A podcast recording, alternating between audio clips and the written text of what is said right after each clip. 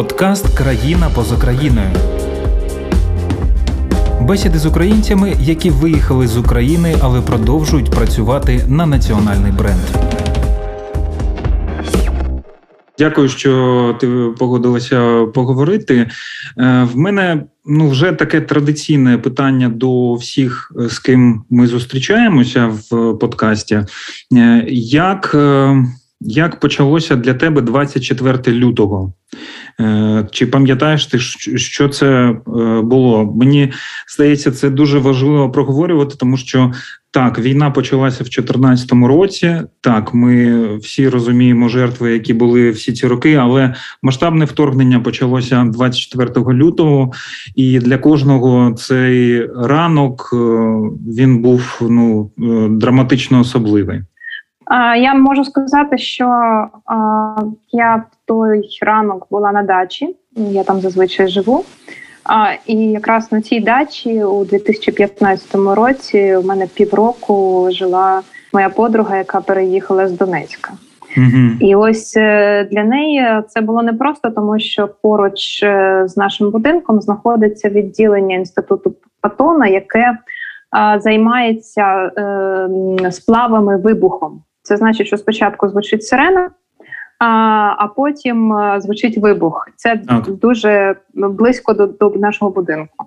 А от для неї через те, що вона перенесла у Донецьку, було досить важко прилаштовуватися до нових реалій, тому що перше бажання було падати на землю, коли вона це чула.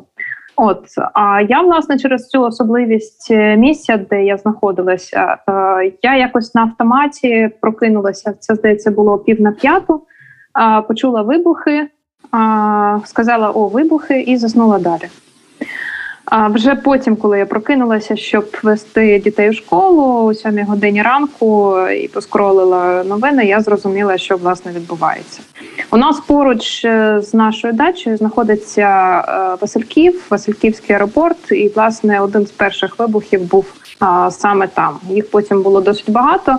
А, І я деякі дні навіть рахувала, що я чую, а, що відбувається, і в якийсь момент зрозуміла, що я вся перетворююся на слух, тому що я не бачу цих дій. Я не, не знаю, як це відбувається.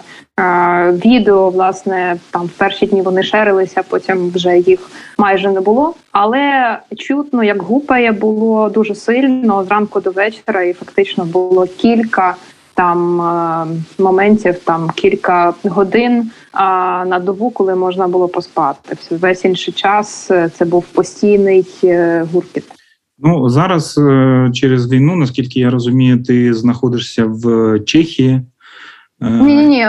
Я знаходжуся у Софії у Болгарії. А, ти у Болгарії, я перепрошую. Угу. Угу. Я знаю, що зараз ви напередодні великих гастролей, правильно? Абсолютно вірно. Завтра у нас перший концерт у Варшаві. Я маю надію, що все станеться, все складеться. Завтра я буду з оркестром. І завтра оркестр стартує з гастрольним туром. Спочатку це два концерти польські у Варшаві та у Лодзі, а потім це сім концертів у Німеччині, і це найбільші зали Німеччини, серед яких Берлінська філармонія.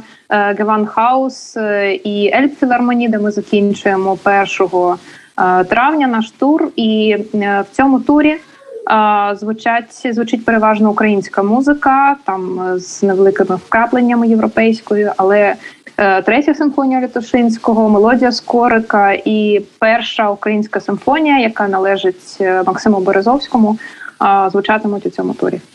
Угу. Розкажи, як взагалі вдалося оркестру е, виїхати? Я так правильно розумію, що він виїхав і він знаходиться зараз е, де? В Варшаві. В Варшаві, Варшаві. відбуваються угу. репетиції. Ну це було непросто. А власне, ха, звучить смішно, але вікно в Європу для нас відкрив ансамбль вірського, той самий, який в шароварах виїхав так би мовити, славити українську землю за кордон.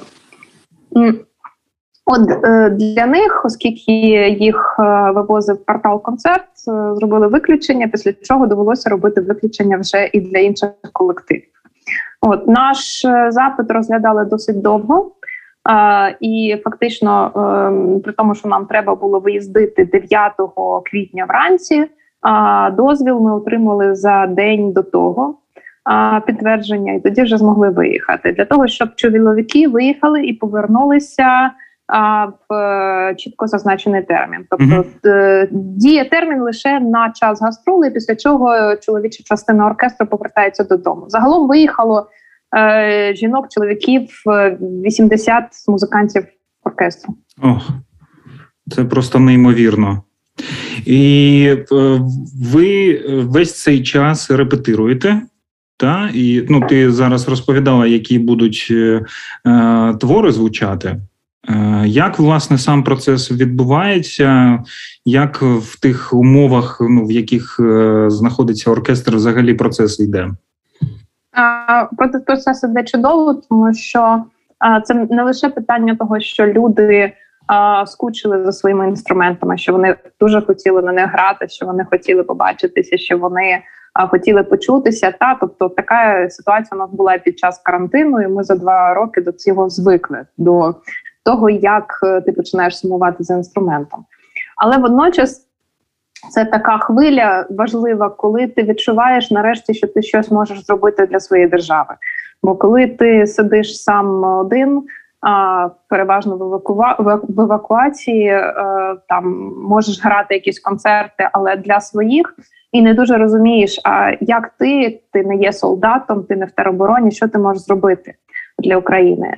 І ось тут у нас тур, де, по-перше, ми промотуємо українську музику саме в той момент, коли її готові чути. Я маю надію, що ця хвиля вона не впаде потім після нашої перемоги, в якій я абсолютно впевнена. Але так само я е, маю надію, що е, ця музика знайде шлях до людських сердець. Е, перепрошую за пафос, але їй дуже довго цей шлях перекривався. Я б дуже хотіла, щоб європейці любили хоча б якусь українську музику, щоб вони відчули, що саме є їм близьким. Для цього ми власне веземо такі різні, дуже різні партитури. От, але е, от, так само е, під час нашого туру е, відбуватиметься і благодійний збір коштів. Тобто в Німеччині в кожному з залів гроші, які зали отримують завдяки продажу квитків. Вони будуть віддані на благодійність. Ми власне як оркестр цим не займаємося. Цим займається кожен зал окремо, тому це будуть ті організації, е, для яких власне е, зали будуть надавати безпосередньо е, цю допомогу, але це переважно якраз організації, які підтримують українців переселенців.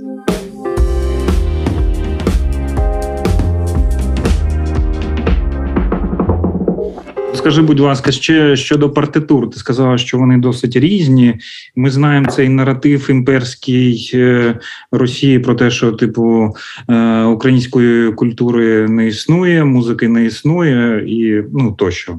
Е, ну, це їх проблеми. А ми знаємо, що культура українська більш ніж існує, і музика в тому числі класична. Як ви обирали партитури? До речі, тут дуже дуже цікавий такий е, збіг обставин, що а, перша українська симфонія вона фігурує а, в російських джерелах а, е, як перша руська симфонія. Тобто, першу першу руську симфонію написав українець. Е, І зрозуміло, що Росії це важко визнач, е, визнати, і вони це не визнають. Але Максим Березовський приїхав до Петербурга з України.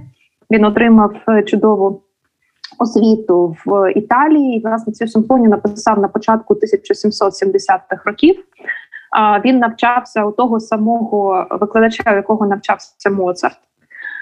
І навіть приблизно в той самий час, тобто це такий справді український Моцарт, і по е, по місцю навчання, і по його стилю дуже це все схоже на ту спільну мову, яка існувала на початку 1770-х років. А, І це прекрасний зразок українського класицизму. Тобто, коли ми говоримо про а, те, що українська музика є така короткочасна за своїм періодом, то це абсолютно неправда саме через те, що від нас приховували такі от моменти. У Березовського, на жаль, була трагічна доля. Він помер у 31 рік. За однією з версій він покінчив життя самогубством.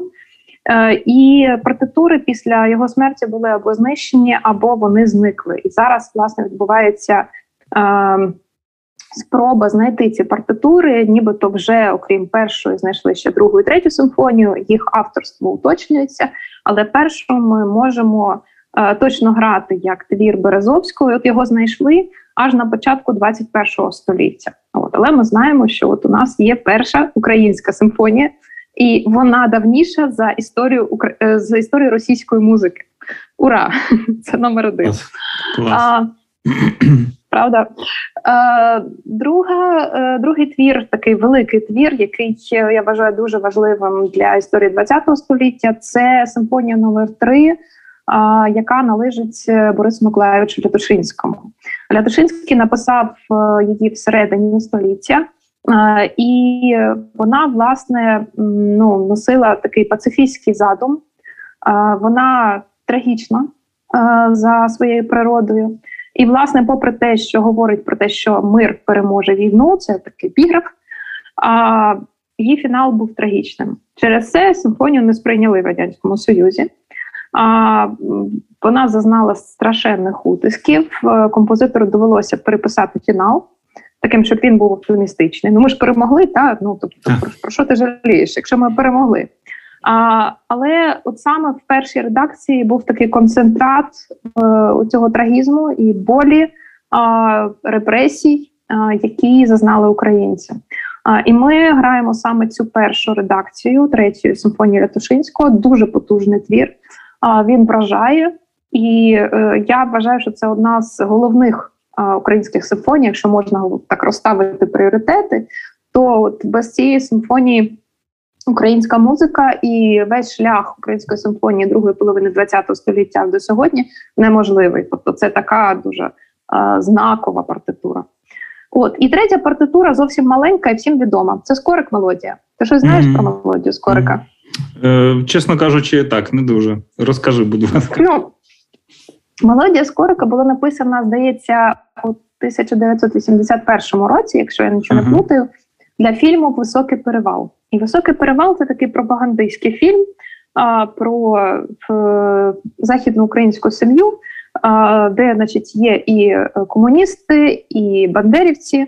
І, значить, перед мамою там стоїть важкий вибір. Ну, коротше, а, сімейна драма, а, яку а, а, вклеїли якраз е, оцей от поділ на хороших комуністів і поганих бандерівців. Mm-hmm.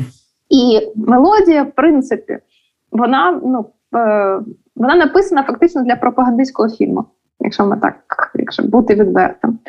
Але е, Скорик сам походив з репресованої сім'ї, е, автор. І е, в своєму дитинстві він вимушений був евакуюватися. Ну як їх репресували, їх е, відіслали е, у Мордовію. Після чого вони повернулися. Він повернувся вже е, здається, у 16 років. Слава Богу, йому дали можливість далі і займатися, і так само працювати. Але зрозуміло, що пам'ять е, про про те, що відбулося в, в ньому, залишилася, і він міг це виражати зокрема через музику. Тому власне я не вірю, що він був е, таким е, щирим у поклику е, до того, щоб зганьбити всіх бандерівців, всіх хуенерівців. А, І він написав ось таку щемливу мелодію, яку власне я донедавна можна сказати навіть ненавиділа, бо вона звучала з кожної праски. А сьогодні вона ну не знаю, знаєш, як це як е, з один в каної, а, і у мене немає mm-hmm. дому. Да? Воно зазвучало абсолютно інакше. Сьогодні, коли а, ти чуєш мелодію в, в будь-якому там європейському залі, то в тебе сльози щастя, впізнавання свого. А, Як там не знаю, як пофарбований на вулиці стовп, е, який раніше тебе тебе би подразнював, тому що ну не можна все підряд е, розмальовувати в кольори українського прапору. Але от сьогодні це надзвичайно важливо і це торкає, як то кажуть, е, на іншому рівні. Скажи, будь ласка, от е, скінчиться ваш е, тур, скажімо так, та?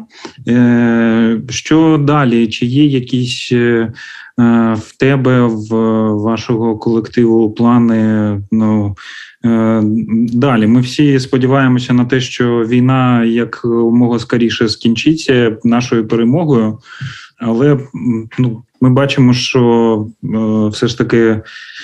Поки що вона триває. А поки вона триває, у всіх е, є якісь е, е, плани. Що у вас?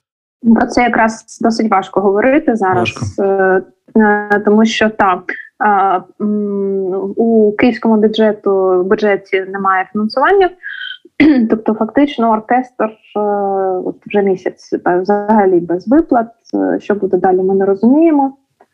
І зараз все, що ми можемо собі дозволити, це шукати фінансування за кордоном, Мгм. шукати можливість е, якимось складом їздити за кордон. У нас є вже пропозиції від інших залів. Ми зараз говоримо з, Пар- з Парижською філармонією. Так само у нас є зі Швеції пропозиція, і можливо в травні ще там, якщо нам дозволять, якщо е, буде від Міністерства оборони і Міністерства культури та держдепартаменту.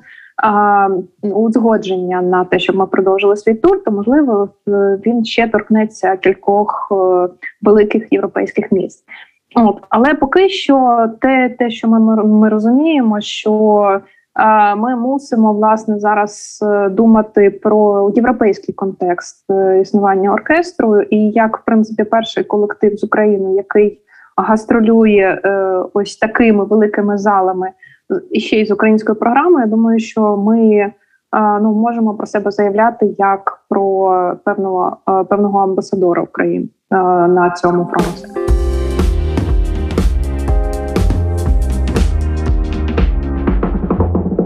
Подкаст Країна поза країною.